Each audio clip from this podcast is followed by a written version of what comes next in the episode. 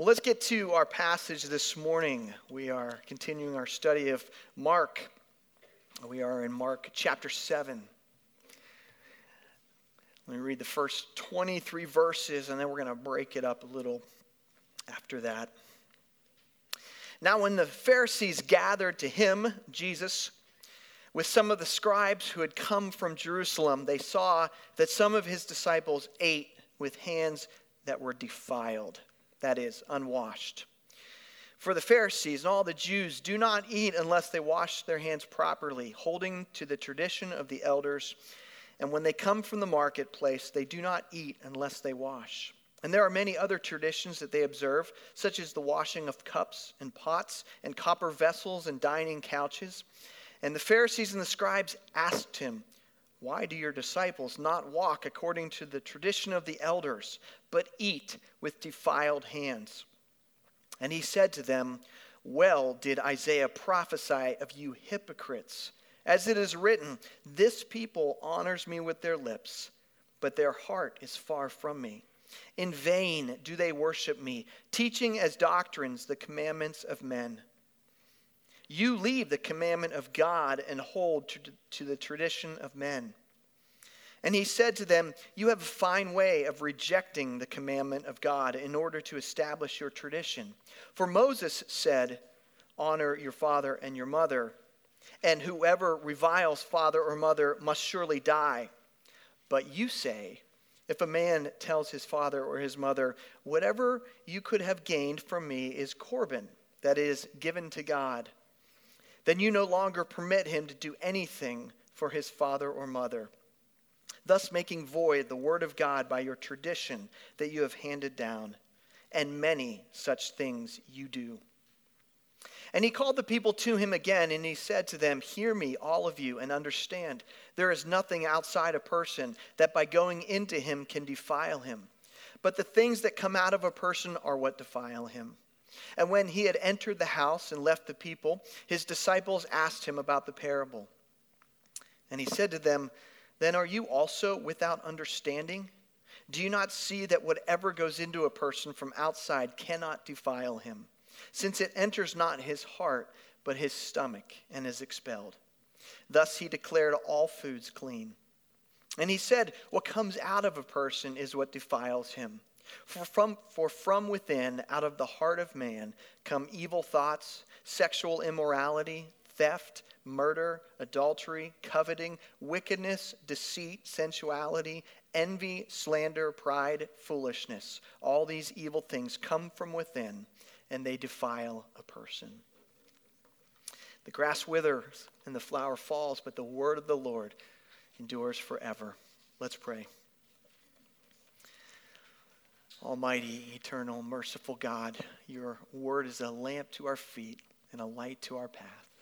Open and illuminate our hearts and our minds that we may purely and perfectly understand your word and conform our lives to what we've understood through Jesus Christ our Lord. Amen. This passage deals with two phrases that I heard a lot growing up Cleanliness is next to godliness. And from the abundance of the heart, the mouth speaks. Sometimes it was my parents saying those things. They were, they were very orderly, organized folks, uh, and also believe very much of the idea that uh, we speak what we believe and what we know in our hearts. Uh, but I think also the, the culture I grew up in valued, loved those phrases. The Pa- this passage doesn't actually say either one of them, but as we work through these verses, I hear them. I can't help but be shaped by them. And that does, they do sum up well um, some of the thinking in this. At the beginning of this section of Scripture, the Pharisees, the scribes have come. Maybe some were already there, some came from Jerusalem. Uh, they wanted to see Jesus. And by see Jesus, right? We know that uh, this means to criticize, to trap, uh, to otherwise undermine him. They take the opportunity to show him their standards that apparently he and his disciples weren't keeping. So the first five verses show us the Pharisees' standard. And I've given little subtitles because sometimes my points are a little boring. So it's one thing to be a legalist, it's another thing to be a judgmental legalist. Let me read those five verses again. Now, when the Pharisees gathered to him with some of the scribes who had come from Jerusalem, they saw that some of his disciples ate with hands that were defiled, that is, unwashed. For the Pharisees and all the Jews do not eat unless they wash their hands properly, holding to the tradition of the elders. And when they come from the marketplace, they do not eat unless they wash. And there are many other traditions that they observe, such as the washing of cups and pots and copper vessels and dining couches. You notice that that's in parentheses. That's Mark's way of informing his Gentile audience some of the Jewish traditions they might customs may, they may not know. Verse 5 The Pharisees and the scribes asked him, Why do your disciples not walk according to the tradition of the elders, but eat with defiled hands? Now, this is the third time in Mark's gospel that Jesus' disciples have been rebuked for not doing things religiously enough right, to the satisfaction of the Jewish leaders. Uh, the other two times get recorded in Mark 2, where the disciples don't fast like they should, and they don't keep the Sabbath in the right way. And so here they're faulted for not washing their hands before they eat. Now, the Old Testament laws did not stipulate that you had to wash your hands or else you were defiled. Exodus 30 talks about how uh, priests in the temple needed to wash their hands when they approached, approached the altar to minister. Uh, is actually what it said was wash with water so they may not die. That was God was very serious about his priests being spotless when they offered sacrifices. But this was not extended to all people. There were no laws requiring non priests to wash. So the Pharisees asked Jesus, Why do your disciples not walk according to the tradition of the elders? And there it is. It's not that it's a rule they got from the Bible, it's just this tradition. They pra- the practice had become mandatory in their minds for everyone, not just for priests, that the scriptures had said, but the Jews had decided to add it to their rules. If you were here when Frank Wong preached on Mark 2, kind of an early passage, he talked about how the Pharisees had built hedges or fences around the laws, the Old Testament laws, so that they wouldn't actually break the laws. This was a good instinct, right? Uh, breaking God's law is bad, so let's give ourselves a little buffer so we don't get anywhere close to violating. So they built layers on top of it so they wouldn't sin. And these were taken to the extreme. So it wasn't enough just to say, honor the Sabbath. They had to specify every single detail. One of the things they said was, you had to be very careful if you spit on the ground, because if it touched dirt and then worked its way in, then you were cultivating the land and you were working on the Sabbath. Can't do that.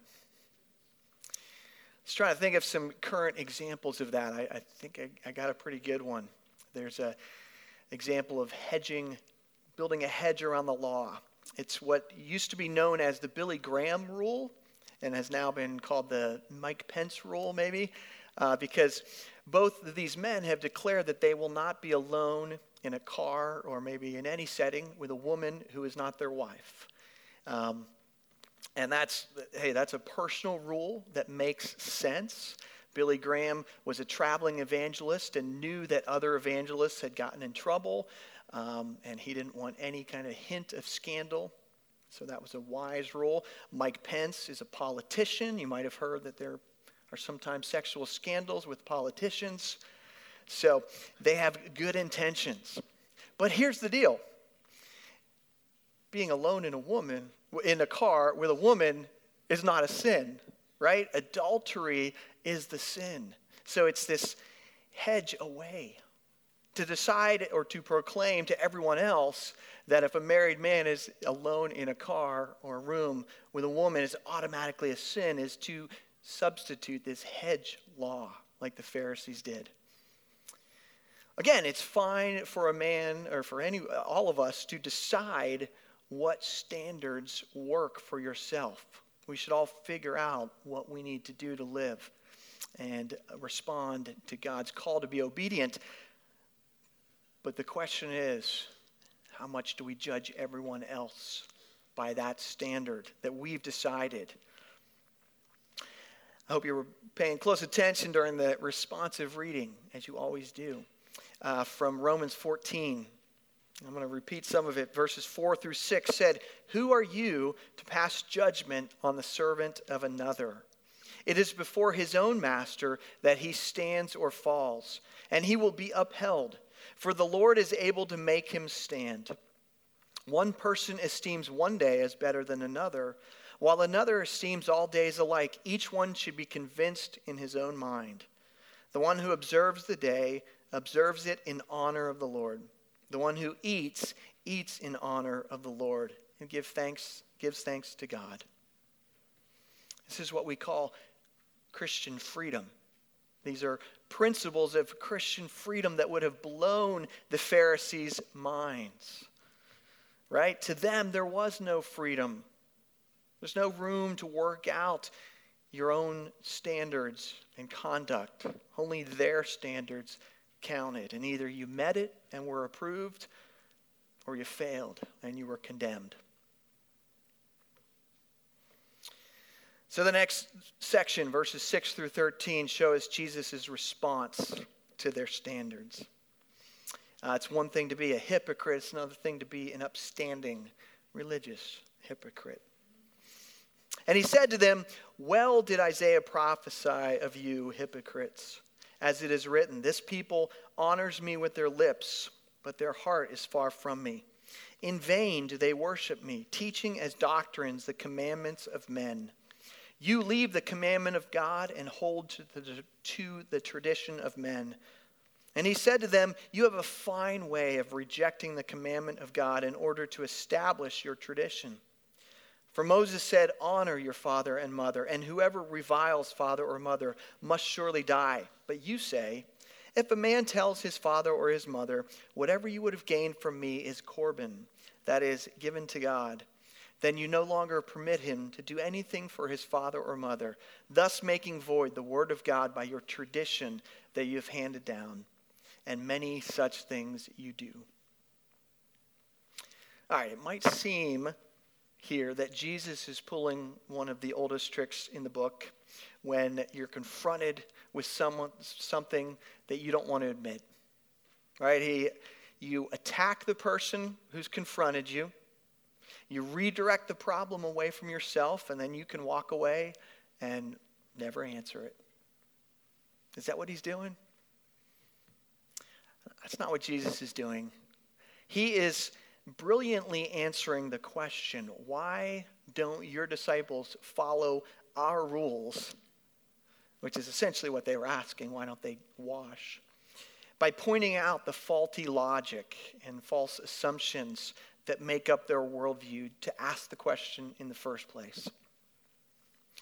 Corban, the word that Jesus uses in verse 11, originally meant offering and was used a lot in the Old Testament to describe something that the person offered up to God out of love and obedience. It is a biblical concept. But somewhere along the way, the Pharisees had changed the understanding of someone setting aside something for an offering so that they could ma- manipulate it and use it to their advantage. They began to teach that if you declared something in your possession as Corban, set aside set apart for God, then you couldn't use it. No one could use it for many years. It was actually forbidden to be used, even if you declared it rashly. And Jesus points out the tragedy of how they had started to use this concept.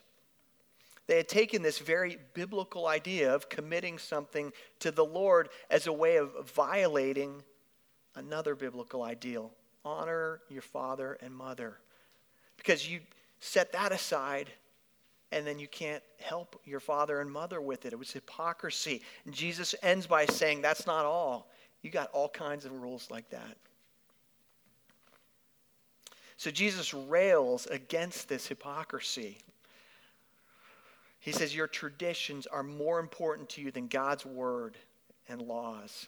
You look like you're honoring God, but you've got ulterior motives. Your hearts are far from God. And now you come after my disciples for not obeying your made up rules? You know, if Jesus says something once, he means it. If he says it twice, he's really calling attention to it. I don't know if you noticed, Jesus essentially rephrases this three times. Verse 8 You leave the commandment of God and hold to the tradition of men. Verse 9, rejecting the commandment of God in order to establish your tradition.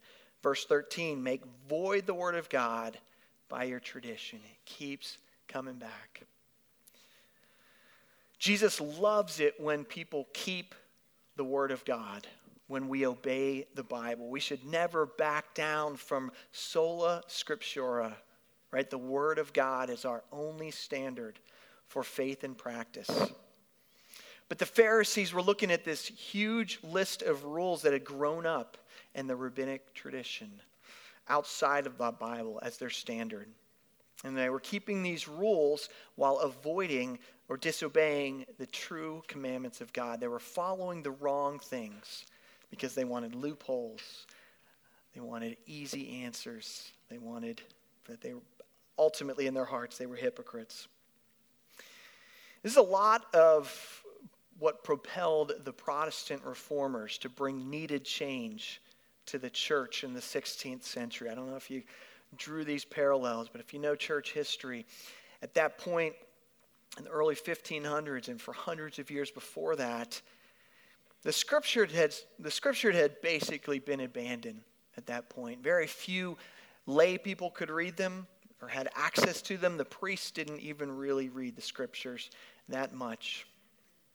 So the church had this huge list of traditions and rules that they had developed. Some of them twisting Scripture, some just completely outside of Scripture.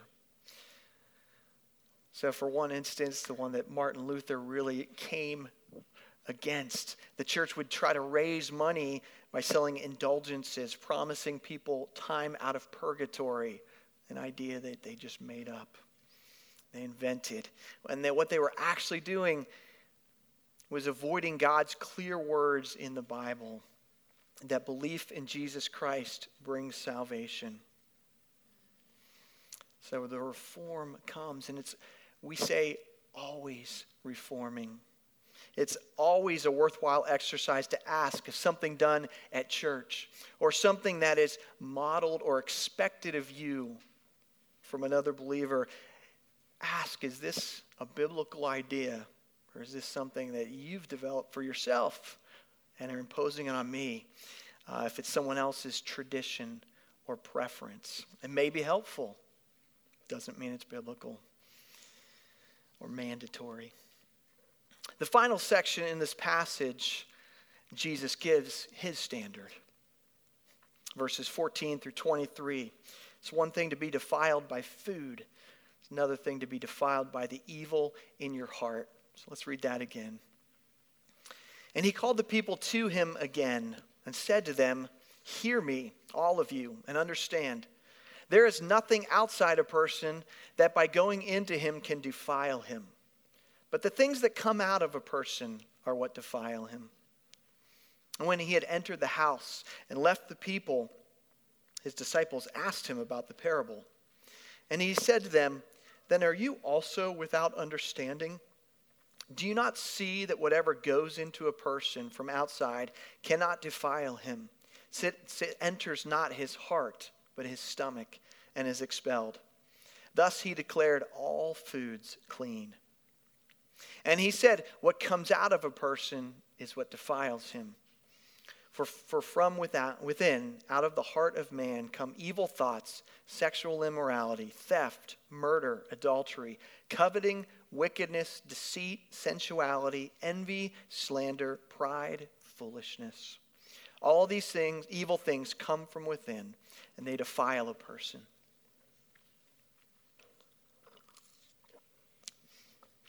William Barclay calls verse 15 there's nothing outside a person that by going into him can defile him. The things that come out of a person are what defile him. That verse he calls the most revolutionary passage in the New Testament. may not sound like it to us, which is a good thing because it, it shows that we've been freed from this legalism, this idea that what is outside defiles us. May not sound like um, it was so radical to the Jewish mind. So, verse 17 says the disciples even had to ask him, What, what do you mean? Explain that to us. The NIV translates Jesus' reply a little more bluntly Are you still so dull? It's not what's outside of you that makes you unclean and defiled, it's about your heart and your imagination, what, what your heart your imagination dwell on, and what they desire. Your internal desire to do evil things is what makes you sinful. We can blame our sin on all the things around us, right? The, the environment we're in, the bad influences of the people around us. The devil made me do it. Whatever you want to blame your sin on. But the truth is that we have within us the depravity and corruption that will express itself in all manner of sin. You saw the list. And Jesus isn't just talking about notorious sinners, right? Low life con artists and the hardened criminals when he lists all those sins. Those things come from every class, every level of society. All of you fine, upstanding looking people.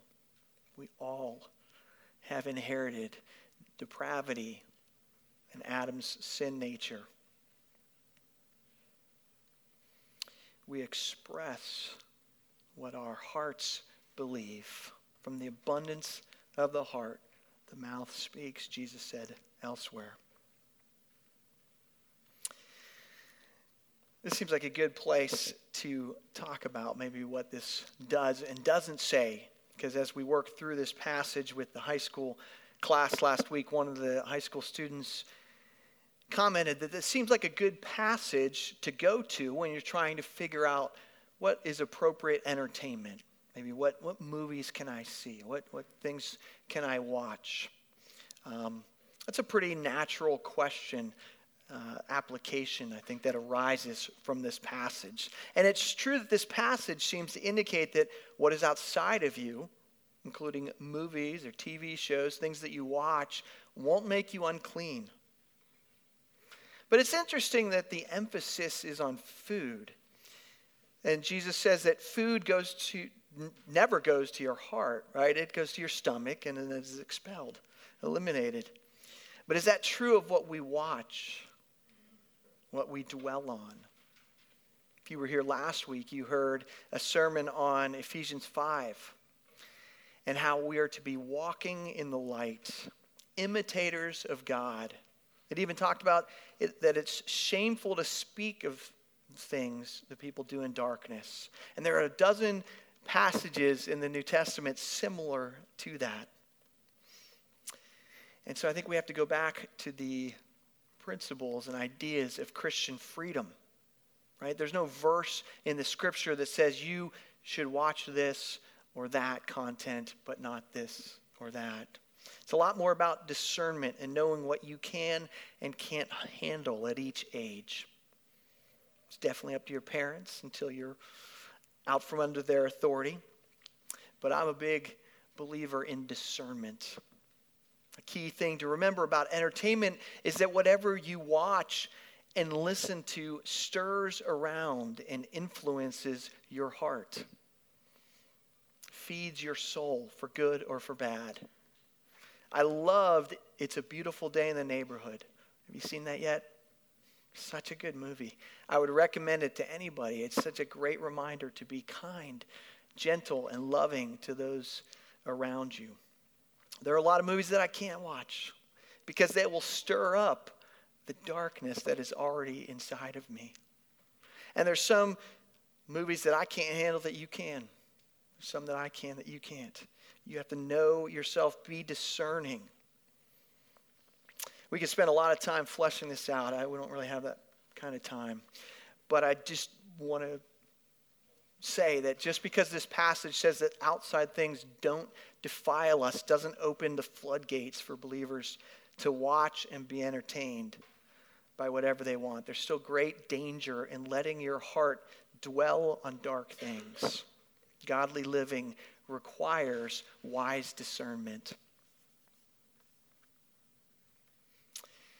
Now, the Pharisees, the focus here is on being contaminated or defiled by food or by dirt. Um, but did you notice what they really don't want to be contaminated by?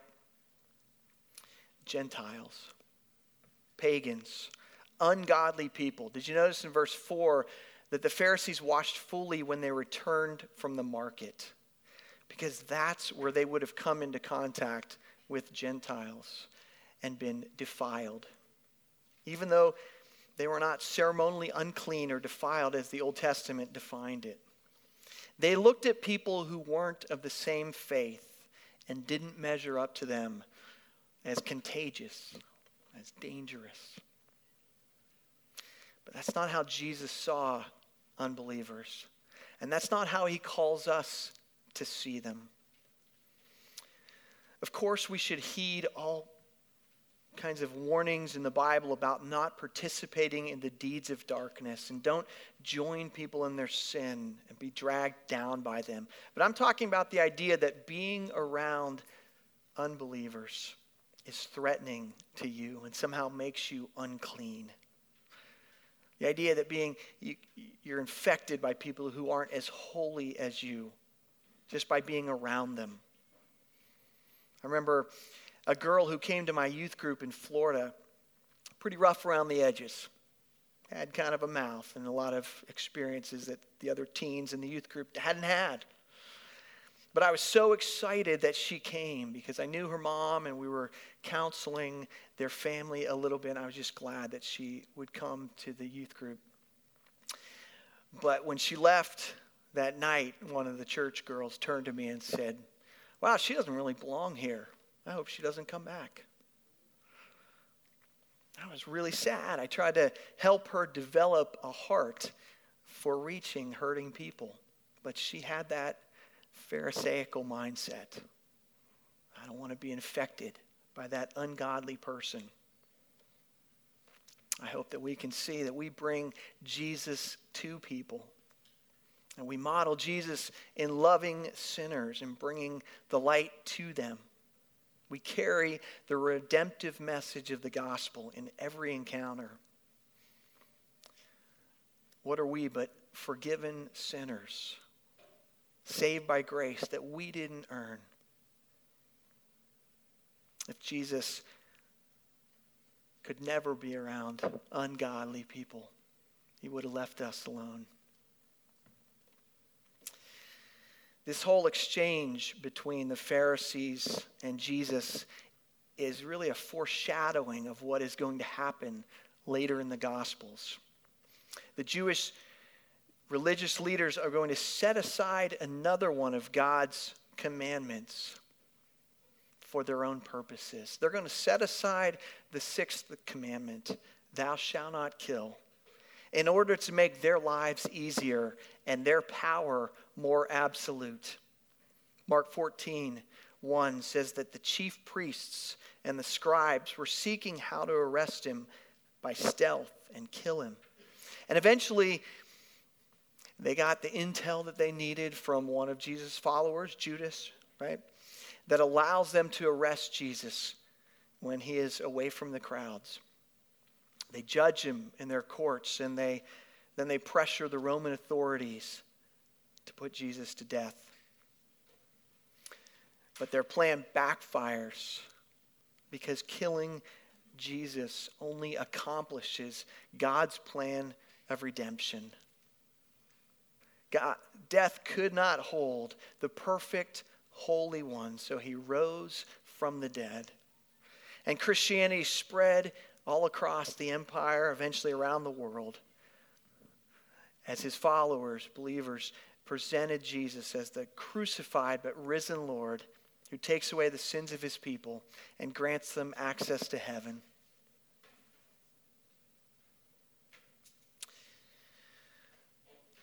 What's the answer to the problem of being defiled by what's in our hearts? In Mark 9, which we haven't got to, we'll get to that in our sermon series soon, Jesus says, if your hand or your foot causes you to sin, cut them off. Right? If your eye causes you to sin, pluck it out. It's better that than to be thrown into hell. But we know Jesus is engaging in hyperbole. He's trying to make this point. He's not prescribing that. This is his teaching method because he's already told us what the source of our sin problem is. Right? It's our hearts, it's in our inner thought life. And we can't cut that out. But we can get a new heart.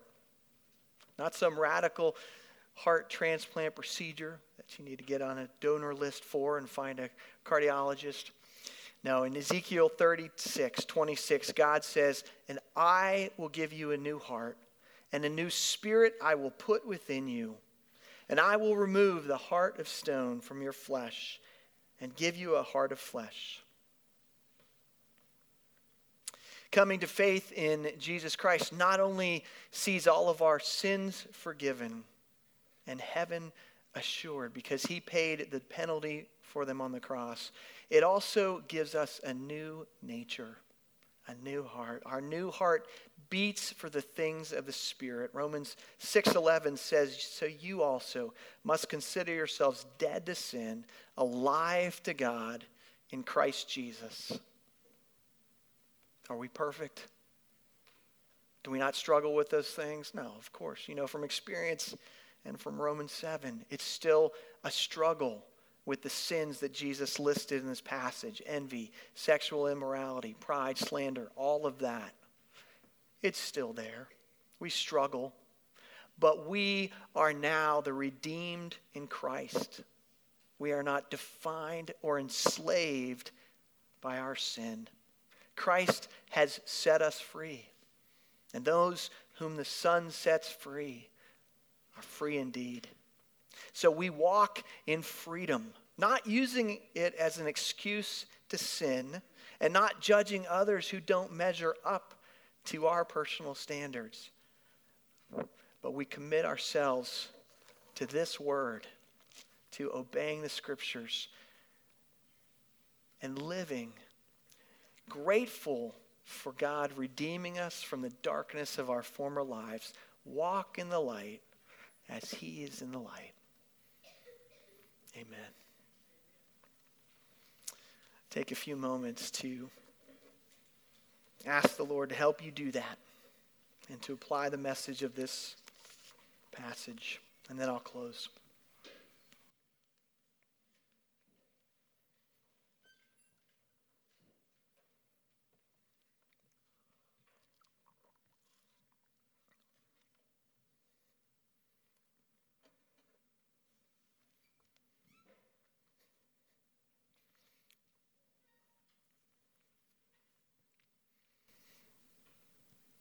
Lord God, thank you for this passage. Thank you that as we work our way through Mark, we see Jesus doing amazing things healing, casting out demons, multiplying bread and fish. But as he teaches, as he tells us where we have missed the scriptures, where we have changed the scriptures, where we have perverted true faith. God, help us to recognize those things in our own lives, in our own church, Lord, bring us back to your scriptures. Teach us how to walk in Christian freedom, not abusing your grace, but living in thanksgiving and godliness. May we take these words that our hearts are naturally evil, inclined to every kind of depravity, seriously. And may your Holy Spirit do his sanctifying work in us. May we war against the sin inside of us, but be gentle and loving and not condemning to those around us who struggle with those things as well. May we lift them up, believer and unbeliever. It's your kindness that leads us to repentance, so may we model that as well. We ask all these things in Jesus' name.